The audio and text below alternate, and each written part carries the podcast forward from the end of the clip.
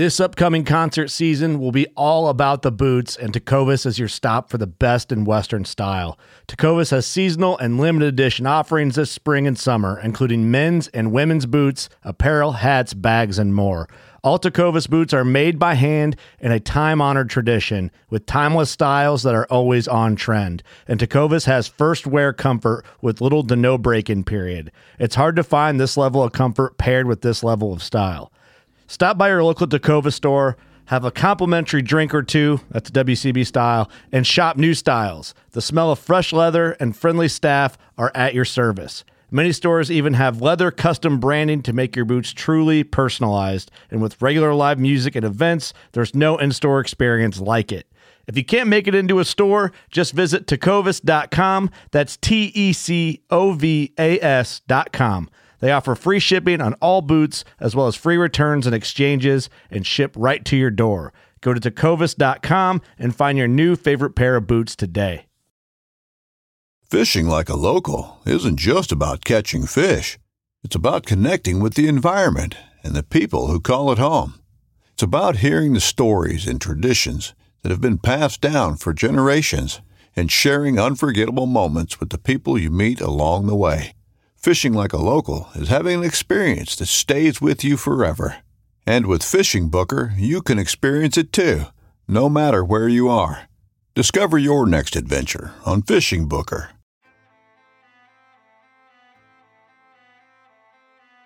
So there's a reason why I started Blood Origins.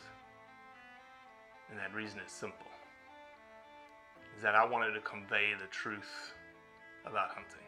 It brings awareness to to non-hunters that it's it's more than just killing animals. How do I start it? Brittany. My name My, is- oh, Does my hair look okay? It's fantastic. My name is Mike Axelrod. Start again. Yeah, I hated it too. Braxton, you said something in the car to me. You said that you were living on borrowed time. Hmm. there's a perception around who hunters are, what we're supposed to be, and a, a feminist that works for a non-profit that is a hunter that has only eaten wild game for the last 20 years is likely not the thing that people think about when it comes to a hunter.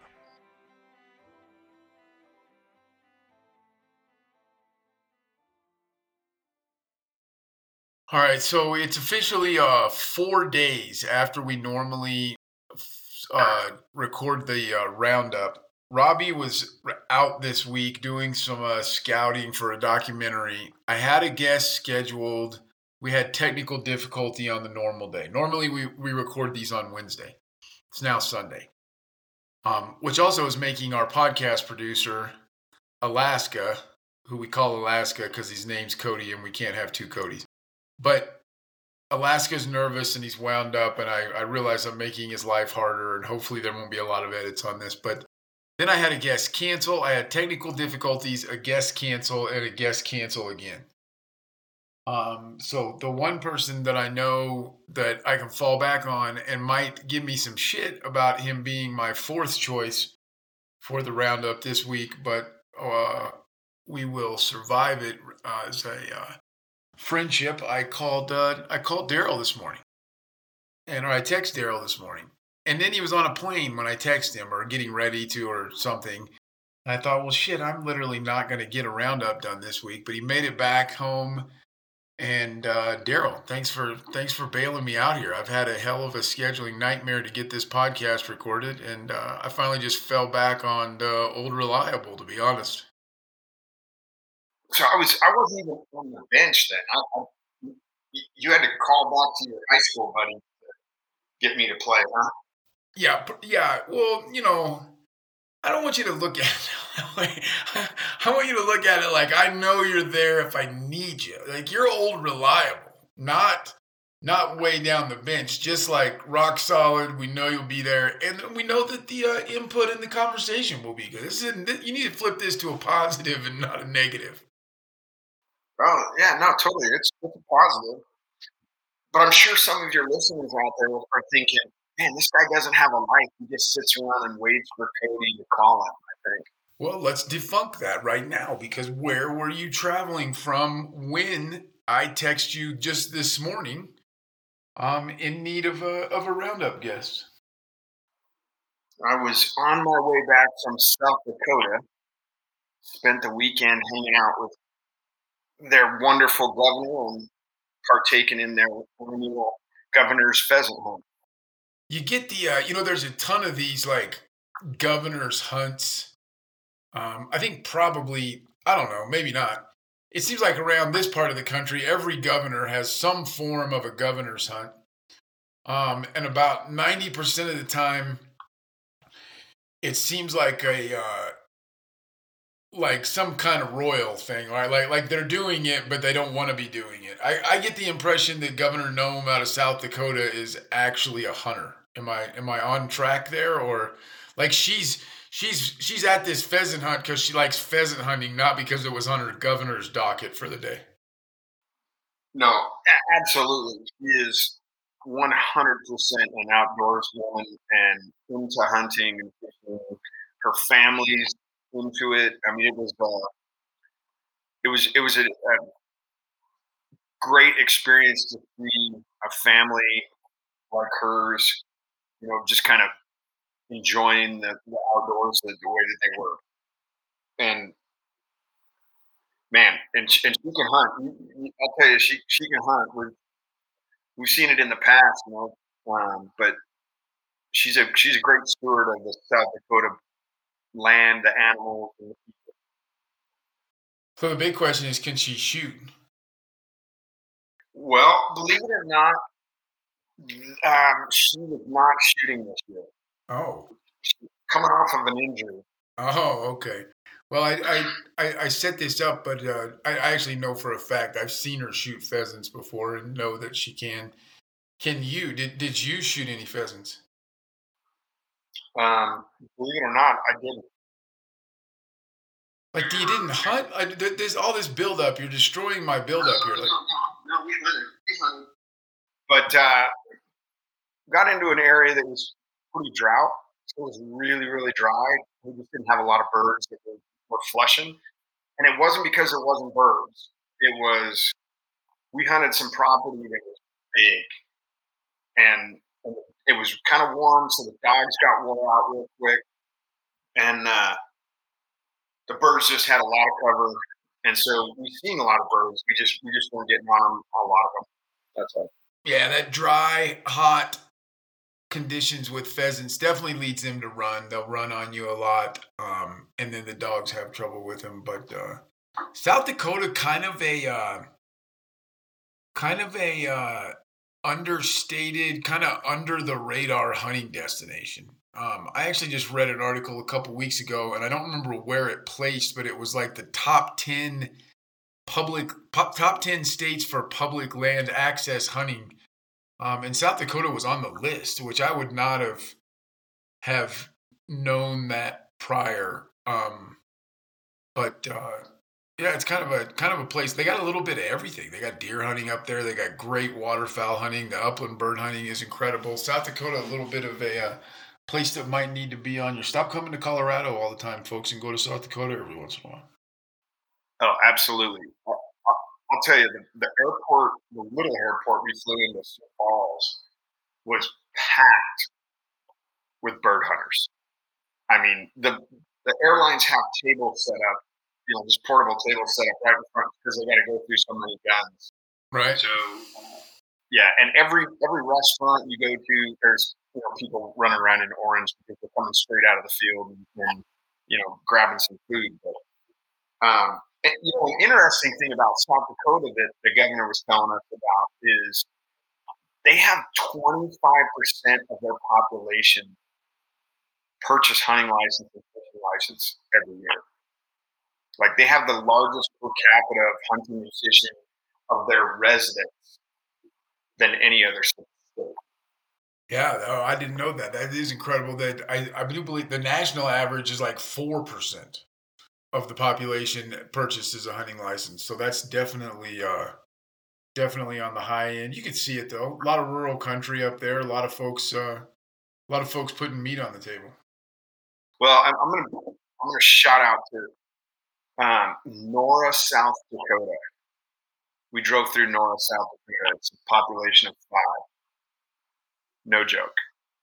And I think there's there's only three houses there, and there's an old Lincoln Continental. And if anybody from Nora, South Dakota is listening to this, I'm thinking you need to take that old Lincoln out to the highway because I don't think anybody's going to buy it there. And there's not a lot of people driving by there because they've been. It looks like it looks like that for sale sign's been in the window for about 50 years. Right. The car the car was only a year old when they put the for sale sign. Oh, it's it's old. I, I would imagine that probably the residents of, of Nora, South Dakota, buy it from each other and then just keep reselling it to each other. Every every every every adult resident has owned it at one time in their lives. It looks like it. All right, let's hit some text messages real quick. We got a lot of text messages in this week. Um, Marty from uh, Marty from uh, North Carolina, Aberdeen, North Carolina.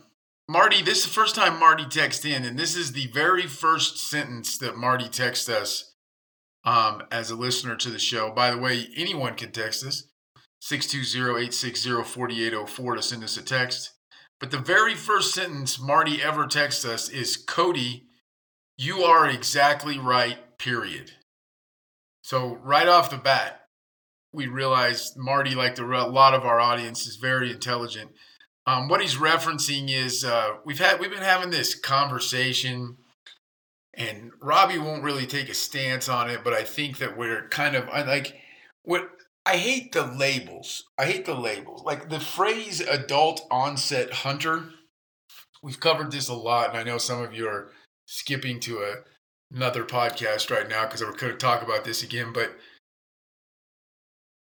I think if everyone was just hunters, like you're a hunter, I'm a hunter, we're all just hunters, and we didn't have to put a bunch of descriptors before the word hunter, I think we would have a whole lot less problems. And I, I to me, this is a it's a much bigger conversation than this that the hunting part of this the hunter part of this conversation is actually pretty small that you know we do it in every phase of our lives right like every everyone if are you a fisherman no no i'm a fly fisherman or well no i'm a bass fisherman you're just a fisherman and if if we quit doing that and breaking it down um, i can't stand it anyway and then and then when I say I don't like adult onset hunter, people start sending me other options like emerging, emergent hunter, beginning hunter. Why can't they just be a hunter? Right? Like that's the that's my point on it. So Marty, who uh, Marty went on a roll. Like I can scroll about 17 feet on the screen of my phone for the the things that Marty sent in from us for us as he uh, started catching up on podcasts that he'd missed recently. But uh, Marty, I appreciate the uh, alignment with me there on the adult onset hunter thing. Um, we'll cover some of your other texts, but you sent us enough stuff that it would take the entire episode if I covered everything today. Daryl, your thoughts on uh, adult onset hunter? Well, I, I think um, it's probably similar to my thoughts on the difference between all the different Americans out there, right? Like we, we create this these divides within you know subsects of organizations and or cultures. And and I think the problem is is we all stand around trying to figure out why we can't all get along. But we we completely force these divides between ourselves by labeling ourselves like you said a fly fisherman versus a bass fisherman versus a saltwater fisherman. Or I'm a sheep hunter. And so, you know, I think people who want hunt whitetail are just people who watch NASCAR and, you know. Right. Yeah. Yeah, exactly. Because once you provide the label, then you have to start providing the description and the differences, right? That's what it does. It's like, it's exactly what you just said right there.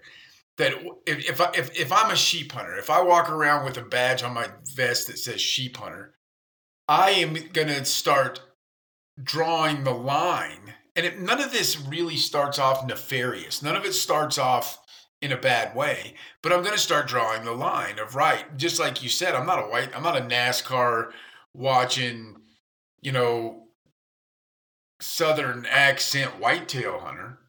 you know, and, and you so you start to lump people and describe people, and it's all a bunch of crap. We're all as long as you're doing it. And then I had to explain this too to somebody that someone said a, a big thing I think people need to adopt. I'm going to get bossy. Someone said, "Well, what about those people that break the law when they're hunting?" And they're not hunters anymore. They're poachers. They're criminals. It's just that simple. We don't need to differentiate. And every time we try to differentiate for the sake of some interesting conversation or bait link or whatever it is, um, we end up just drawing divides between people. Um, anyway, we've we've kicked the shit out of this dead horse over the last four or five weeks, but I still feel like it's worthy. No, it's not absolutely. Well, I think I think more importantly, when you when you label somebody a adult onset hunter, that means they don't know what they're doing. Like that's what most people take that that connotation is is that this person has not got the experience to you know I don't know claim themselves as a hunter. You know, and, and there's a lot of people out there that take up hunting later on in their life that are pretty dang good at it and and and it has nothing to do with the number of years that they've been hunting. It has to do with their passion and it has to do with their devotion to you know whatever animal that they like to hunt. Yeah, there's also a lot of people out there that have been doing it for 40 years that make incredibly dumbass mistakes too. When you need mealtime inspiration, it's worth shopping Kroger, where you'll find over 30,000 mouthwatering choices that excite your inner foodie. And no matter what tasty choice you make, you'll enjoy our everyday low prices, plus extra ways to save, like digital coupons worth over $600 each week. You can also save up to $1 off per gallon at the pump with fuel points. More savings and more inspiring flavors make shopping Kroger worth it every time. Kroger, fresh for everyone. Fuel restrictions apply. You know, I mean, it's it's a there's no need for the differentiation, in my opinion, at least. And uh, again, thanks for the text, Marty. Tim from Saskatchewan, who's one of our if we had little badges, Tim would be a premier texter. Um, we talked about uh, we had uh, Ali.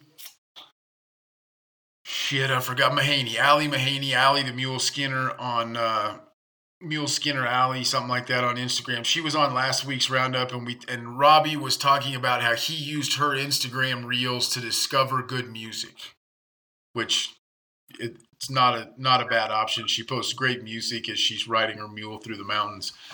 Um, but I said that for anyone, I, you hear a lot of people. This is gonna this has jack shit to do with hunting. But you hear a lot of people, at least in the in the in my realm, where a lot of the people that I socialize with listen to country music. You hear a lot of people that are bitching because country music these days isn't as good as it used to be. And I was one of those people, honestly, until like five or six years ago. I think when I started, like, country music may be better now than it ever was. I mean, there's people like Tyler Childers, Colter Wall. I literally think that Zach Bryan, who's this guy that must have been the worst sailor in the Navy ever because all he could have ever done for eight years was write songs because he has like a thousand incredible songs. And he started releasing his music on YouTube in 2017. Anyway, that's what I said last week's roundup, I said country music has not lost its soul. You're just listening to country music radio, and there's not a lot of soul or passion left there, in my opinion. Still some good ones, even on the radio. Anyway, Tim sent me. Cody said that he's heard people say country music was losing its soul, and I just thought I would poke fun and say it never had one. Tim, obviously not a country music fan. Anyway, check this out. Colter Wall grew up in Tim's little hometown in Saskatchewan. Colter Wall's father was the pro- provincial premier of Saskatchewan, and his grandpa, Colter Wall's grandpa, currently sits on the city council of the little town that Tim is from. So, anyway, Inter- just interesting. Doesn't have a whole lot to do with with with our normal topics here, but Tim from Saskatchewan is uh, from Colter Wall's hometown. If you don't know who Colter Wall is, then you're not enjoying music as much as you should, in my opinion. Did, did Tim offer that up or did you research that? No, Tim offered that up. I don't even know. I would have to research it because I don't even know what town it is. No, Tim offered all that up. Tim will. Uh, Tim and Marty could co-author a book just with the text that they've sent us. They they put a. I'm talking like 1500 characters per text message is about what Tim runs probably. He also talks about uh, trophy hunting. Another another the word trophy hunters again, just like we said. Um, he said, I said, let me ask you this, Daryl. Do you know anyone? And um, between the two of us, we know a lot of hunters. Fair statement. Sure. Yeah, I would say so. Do you know anyone that that outwardly uses the phrase trophy hunter to discuss to, to describe themselves? Never. I've never, I've never heard. Tim comes in to say, I have to say that I do know some folks that list themselves as trophy hunters, and the dedication they put into finding that next monster whitetail is something I would never have time for.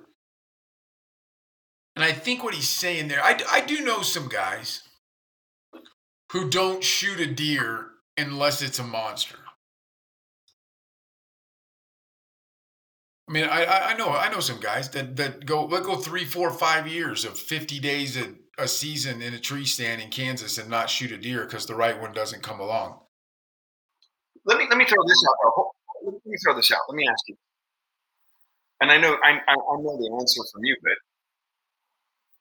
is that a bad thing? Like, why do we why do we make that out to be a bad thing? Wouldn't you be if if you were an anti-hunter? Wouldn't you be more mad at the meat hunters that are taking every animal like and I'm not I'm not mad at the meat hunters and and and I I'm kind of a depends on how I feel hunter. You know, you and I went to Utah one time and I was dead set I was putting a Utah mule deer in the freezer. And I have this little tiny display case that holds small books outside in my living room that the horns from that mule deer are both tucked neatly next to a bookie and they're so damn small.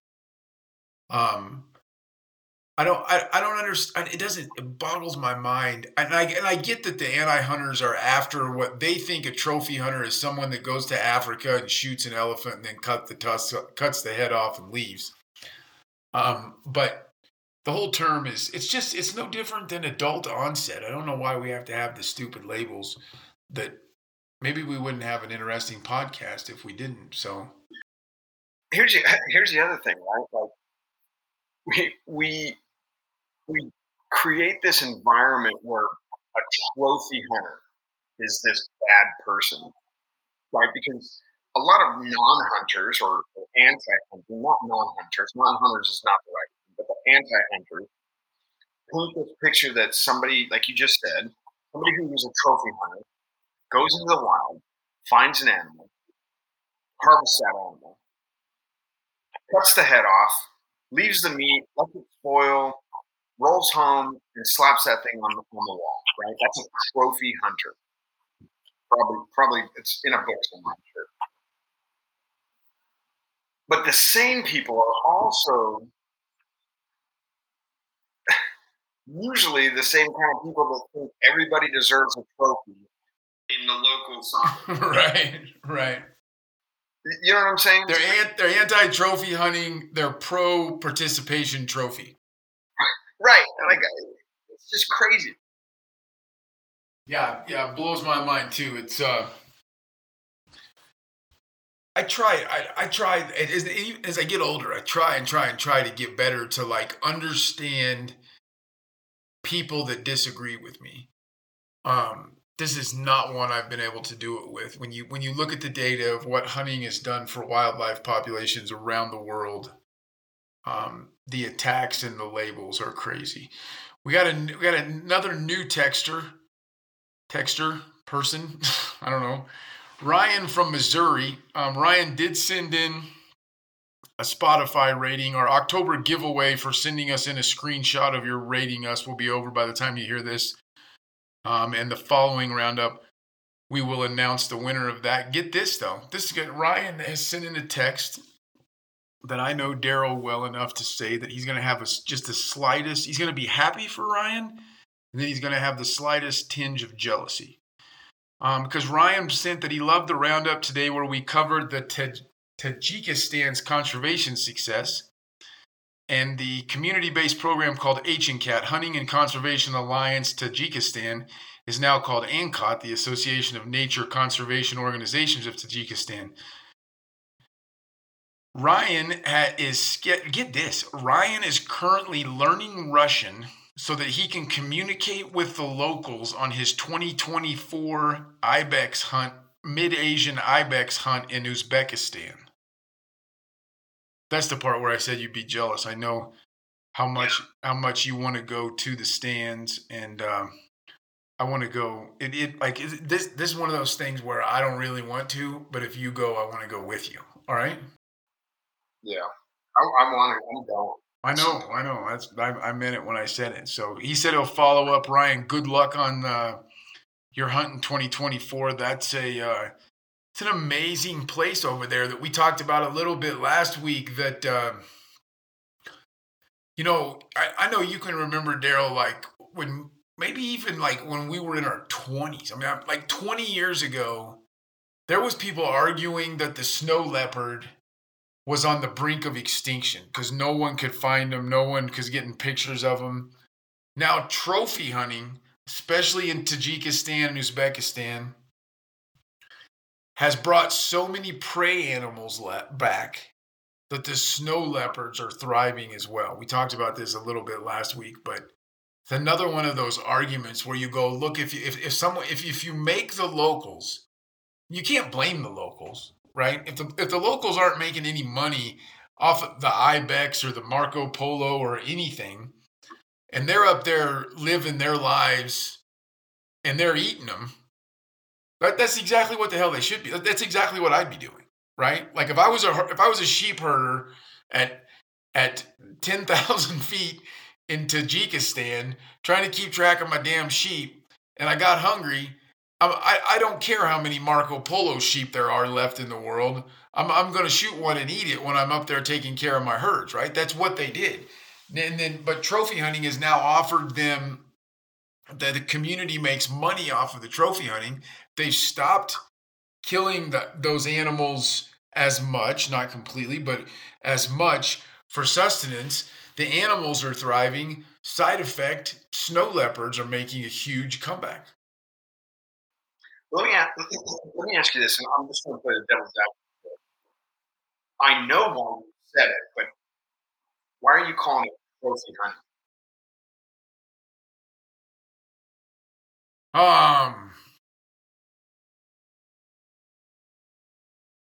I think because I'm trying to defend. I, I think the reason I, I genuinely I did it subconsciously. I for a second was going to say did I, but I, I realized that I did. I think what my brain is doing is trying to use it to counter the arguments, right? Like trying trying to use the same verbiage that the people that are attacking it are using.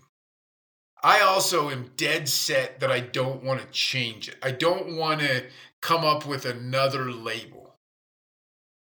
First of all, I personally don't use the label, right? I just I mean I mean in my everyday. Like for you and I just went and and had an incredible trip in the eastern Cape, Cape of South Africa, right?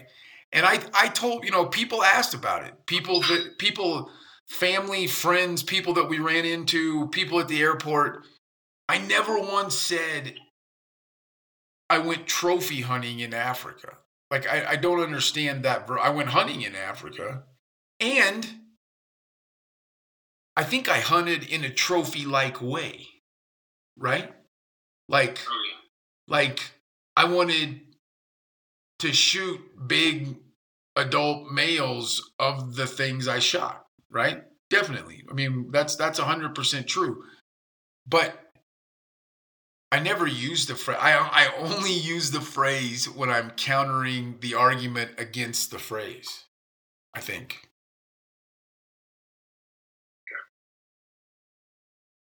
The reason why I asked it is you know, like we went to Africa. I don't think I've ever said I went truck hunting in Africa. Did I go there looking for, like you said, the adult males, whatever their headgear was? You know, you're looking for inches or you know whatever. But I, I personally don't ever use the verbiage trophy hunting for something that I do because to me it's hunting, right? And I think that I think part of the negative connotation of trophy hunting is because it gets thrown around so loosely across so many different, you know, Don't know, aspects of hunting in general that the anti-hunting world grasps a hold of it because it's a it's terminology that's utilized really, you know, easy. Now, don't get me wrong. Going to one of the stands to hunt argali or ibex is absolutely anybody that ever gets to go there is what a trophy opportunity, right? An opportunity to take an animal, big, small, whatever, that so few people do it. That's that's a personal trophy for, for anybody in the hunting world. Is it is it the size of the animal at that point, or is it the animal? You know, I don't know. I think it's both, man. And I, I personally, I think it's okay. You and I set over. I mean, it.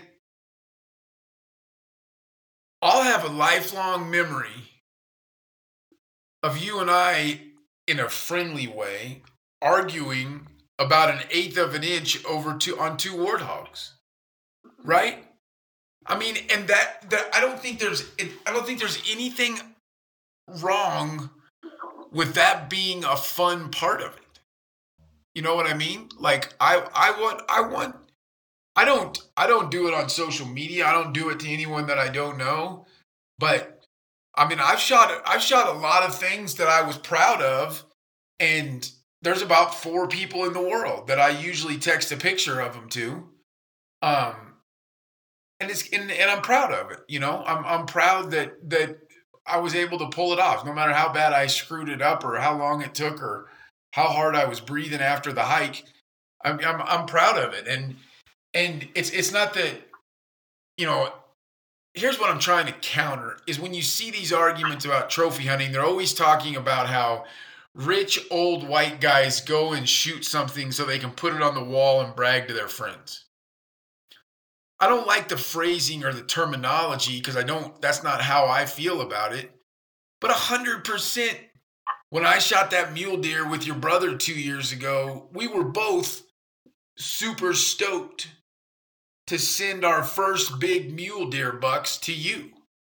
Right? Not to not to rub it in, not to not to make you feel bad. Part of it is we knew you'd be genuinely happy for us as well, right?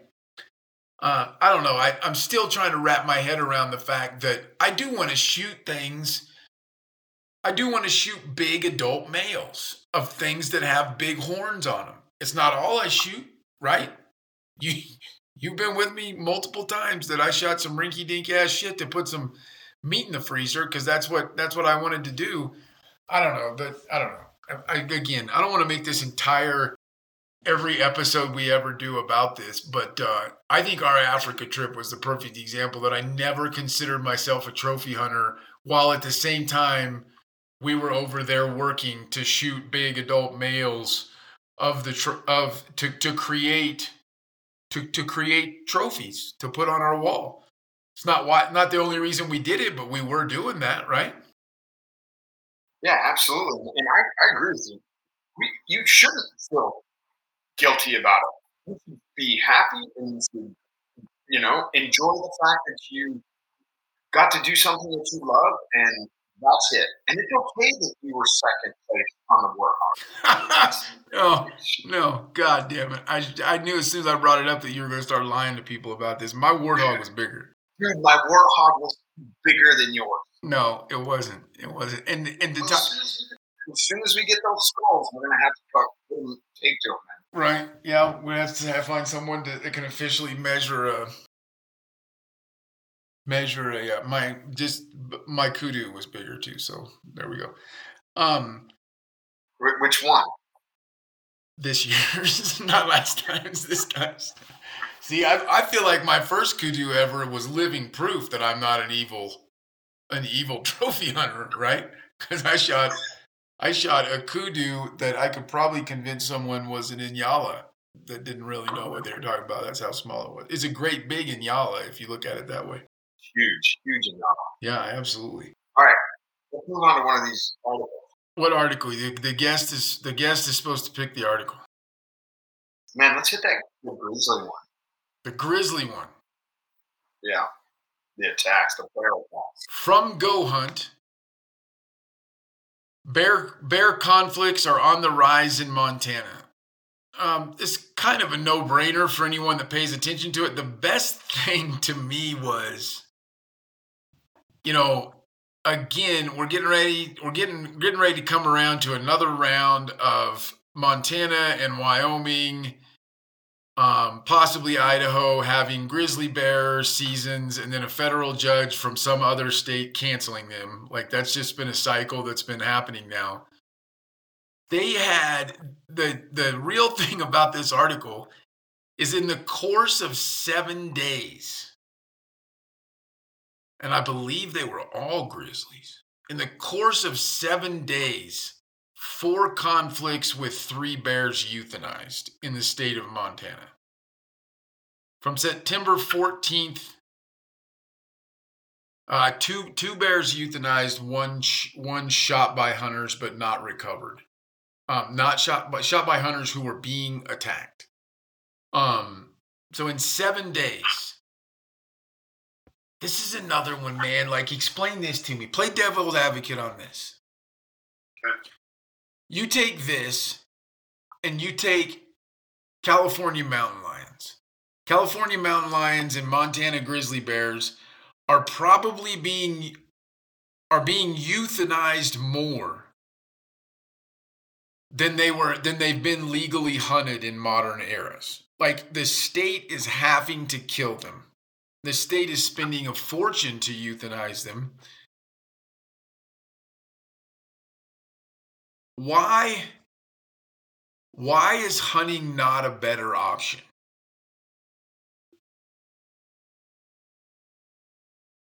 Man, I, I can't be the devil's advocate. Why wouldn't you have people pay the state to habitualize these animals. To me, habitualization is still the biggest argument that if there's people out there hunting them and pursuing them, it's not it's not that hunters are going to miraculously kill all the problem bears.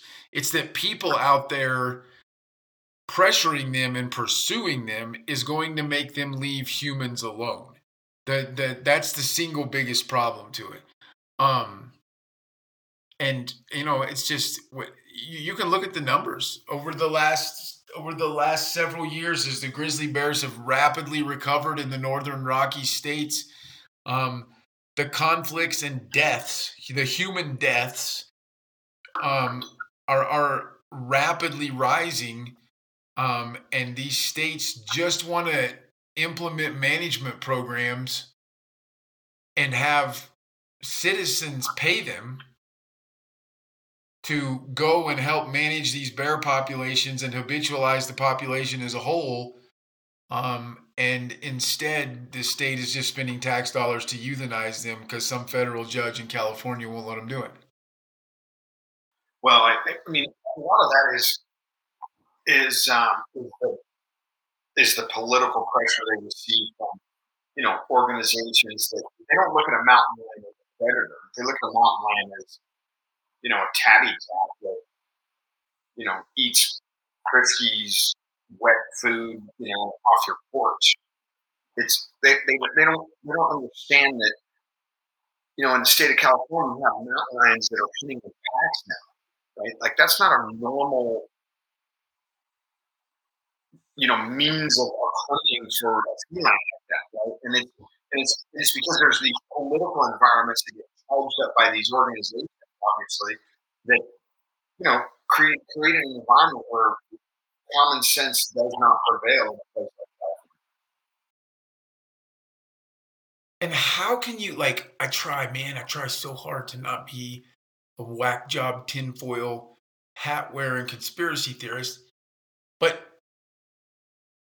more lions are being killed in California than were when they were hunted because of the dehabitualization and because the population is is expanding so fast. The, it's it's a hundred percent fact. It's not conjecture on my part. It's a hundred percent fact that outlawing the hunting of them in California has not been good for the lions. It's not been good for the taxpayers. It's not been good for people. There's been more attacks. It's not been good for animals. There's been more attacks. The only reason they do these things, the only reason they, two reasons. One is it's an attack on hunting. It's a form of hunting that they were able to outlaw. And second, and the, probably the biggest one, is it's a fundraiser for these people. When they lie to you like they tried to do to us in Colorado, um, perfect examples when they tried last year to outlaw cat hunting in Colorado and they made a giant deal about the lynx because the lynx was endangered and so they threw in that they were going to make lynx hunting illegal and no one mentioned is already completely against the law to hunt a lynx in Colorado, right? They used it as a, and then they launched their fundraising campaigns to save the lynx in Colorado. Um, and then they dupe people, good people, man. Like if you're a guy that doesn't understand it at all and you think the horrible people of Colorado are killing off the endangered lynx and this group is going to save them, that's something I would I would pay attention to. I would I you know why wouldn't you throw some money behind that? But it's all lies. It's all lies. We weren't killing lynx in Colorado for the longest time. It's not it's not real. And it, it's a fundraising thing for these people and it's an attack on hunting and I'm not this guy. I'm like the open-minded, middle of the ground, middle ground guy, and this is it's such bullshit. And if this this data coming out of Montana on grizzly bear attacks, hopefully, you got to have this like faith that because Montana, Wyoming, and Idaho pulled off the wolf thing, where they they were able to manage their wolves when nobody else does. Hopefully, they find a way to to band together and get the same things problem solved with Grizzlies um because it's just it's just going to continue to be a problem. They just had another Wasn't it like last week the two college wrestlers? Yeah, I think they were shed hunting maybe and got attacked. Both both lived. Yeah, there was four of them total. Yeah, and they ended up splitting up mid. You know, they were looking for shed, and the one kid gets mauled and his buddy, they're both on the wrestling team, starts wrestling the bear, and then he gets You know, both of them survive, but definitely uh, they're going to be in some for some rehab for a little while. But you know, just another example. Yeah, you gotta. I don't. I don't mean to downplay their injuries because they definitely got tore up, but they were. There, there's a lot. They posted a lot of selfies from hospital beds of thumbs up and stuff. So that's kind of what you get a couple of kids that have wrestled long enough to be college wrestlers and they're probably moving into the phase of being excited about their war wounds now as opposed to being upset about the bear attack anymore a lot of uh, chicks dig scars type scenarios but possibly said um re- let's hit this uh, vermont i just man So I've had a lot of firearms in my hands in my life, right? I mean, all the way from hunting as a kid to a little bit of time in the Marine Corps and then back. And I, I have had one of which Daryl is completely uh, familiar with. I've had two accidental discharges in my life. Um, those are long, drawn out stories that are not worth getting into. Um, both of them just my fault both of them uh, just boneheaded mistakes, right? Um, both of them, though, one of both times I violated uh, one of the four basic firearms rules, right? Obviously, right? The, you you if, if you don't if you if you don't break one of the four, uh, rules of handling a firearm safely, you can't have an accidental discharge. That's the way to not have one. Is never, never, ever break all four rules. But I didn't break all the rules, right? Um, I'm not defending myself. I'm just saying at no time in either one of my accidental discharges was a human being in danger. For both stupid and ignorant and awful things that I did, but never was a human being in danger. Here's my point I'm letting you know that I've made some mistakes with guns in my life, but I cannot fathom. This happened in Colorado last year. Um, luckily, I think, as far as I know, this guy in Vermont is recovering. But a guy shot another human being thinking he was a bear. And I, I have no patience for it at all. Yeah, I, I, I, don't I don't understand it either, to be honest with you. I mean, and I'm definitely not trying to put myself on a pedestal, you know, being a super nope. Perfect person when it comes to all that kind of stuff. But um, I just don't understand how anybody thinking any type of animal can mistake a human for the animal that they're trying to kill, right? So let's say he's hunting whitetail. I don't understand how he can mistake a human for a whitetail. Was he, you know, in this environment with because the other guy was hunting whitetail, was was he just afraid, thinking it was a bear? Like I, I don't, I read the story I just don't understand. I'm with you. I, I just don't get it. I don't, I don't understand how somebody can mistake a human or another animal for the animal that you're supposedly out there hunting. Because the hunting seasons in most states are pretty spread out, with the exception of you know a couple. But I, man, I just I can never get on board. I just don't understand. And it's it's yeah, I, I'm with you. And, and like you said, like the the consequences aren't obviously as horrible, but I mean, I've never shot a turkey thinking it was a whitetail. Like, obviously, you're just not getting a good, clear pic. I mean, there's no other reason, right? There's no, there's no other reason whatsoever. I, I don't understand how you can shoot something and it not be what you thought it was. I've never shot. Now, I'm not, you know, I've shot uh, I've shot little deer that I thought were bigger deer. You know, those kind of things have happened, but it was a deer when I pulled the trigger and I knew it was a damn deer when I pulled the trigger. I don't have any patience for the for for it at all and just think, you know, that's a that's a uh that's a mistake that should not be made because it's almost really not a mistake. It's like a flagrant it's like a flagrant uh violation of common sense. It's a it's a choice that you made to do it's like driving your car off a cliff and then being surprised that you messed your car up you you chose to do the bad thing right yeah i don't i don't know man i, I just you know you, you try to you, you read an article like this and you start to think okay you know what, what's an environment where something like this could actually like legitimately happen um, and I just can't figure it out. No, I can't either. I, I, I don't. I, that's exactly what I'm saying, and that's it's why I led with I understand. That's why I led with I've screwed up with a firearm, and and but I, I didn't I didn't aim it at something. I, that you know whatever. I, I don't want to pick on the guy. We're not going to mention their name. We may not even post the article. I, I don't like not knowing the entire scenario, but uh, good lord, just know what you're shooting at before you pull the trigger. How's that? Our last article is a Nevada study.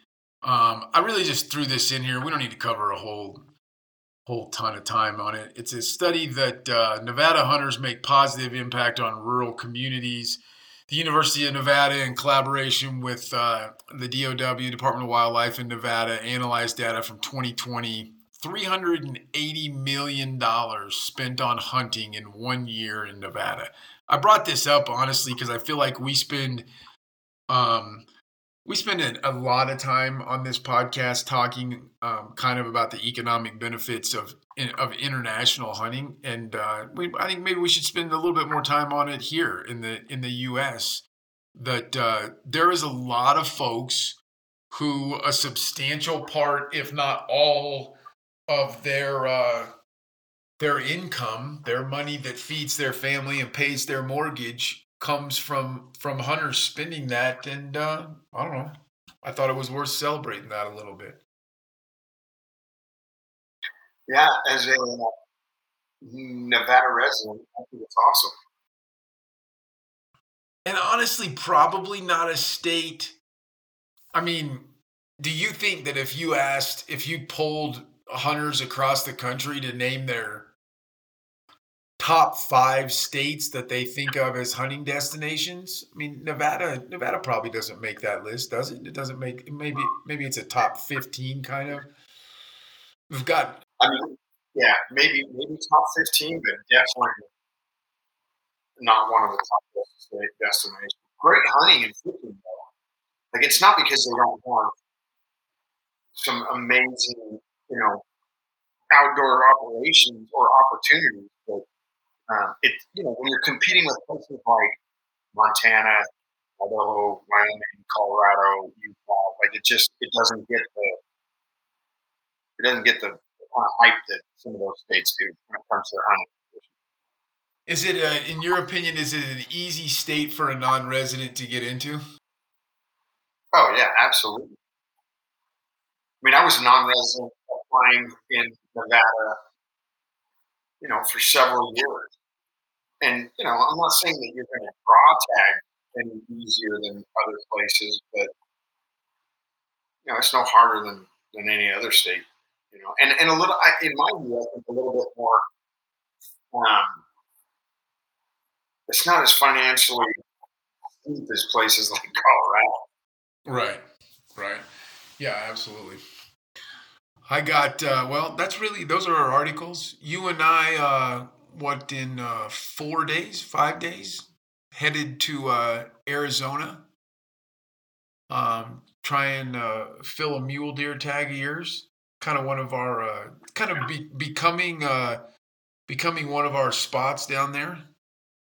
Probably, I don't have a lot of places. Like, I'm not a real secretive guy, but you would like a, a stranger that I didn't know would probably have to waterboard me to get the uh, lat long of where we're going down there.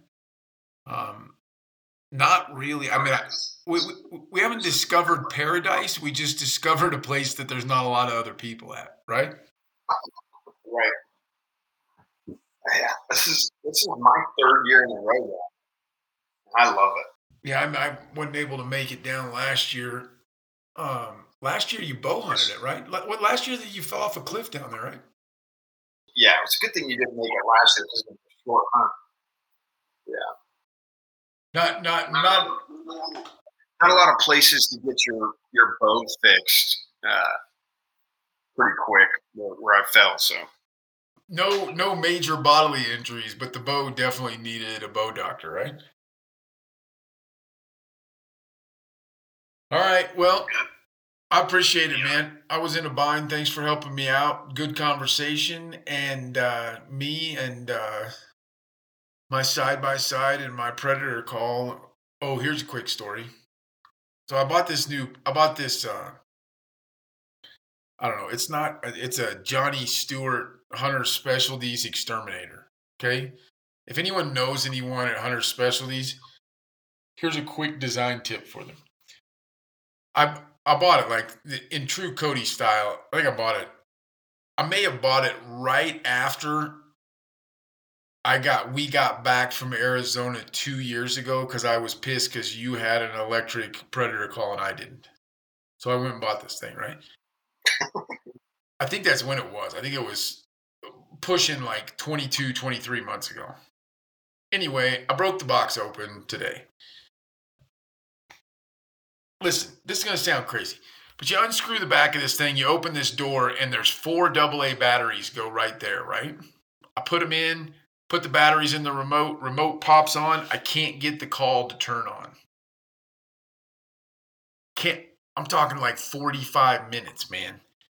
and I'm pushing the button, and the button feels kind of janky, and I'm thinking, God Almighty, I'm four days out from this trip. I want to take this thing and maybe shoot some coyotes in Arizona, and I can't get this stupid thing to turn on. I fiddle with it, fiddle with it. I'm on like forums trying to figure out if somebody's listed a trick to this thing. I read all the instructions, which I ne- I never read the instructions. I go all the way through it, and I get pissed and slam this thing on the table in my shop. And the battery box where the four batteries go falls out, and on the back side of it, it needs four more batteries. Right, like it the whole the whole thing, and nowhere, man. I can't find anywhere that it fucking tells you that this that this battery thing slides out so you can put a total of eight batteries in. It. Anyway, I don't know that anybody else needed to hear that story, but but my my predator call is now working that I've had in the box sitting in my shop for two years. So hopefully you uh, opening morning you just smack a big mule deer. Yeah, you smack a big mule deer early, and we'll go chase. Uh, we'll try to thin out the Arizona coyote population a little bit. All right, man. Appreciate it. Yeah. Well, thanks for the invite. You bet. Well, that's it for today. I appreciate you listening, as always. Leave a review, share it with your friends, and most importantly, do what's right to convey the truth around hunting.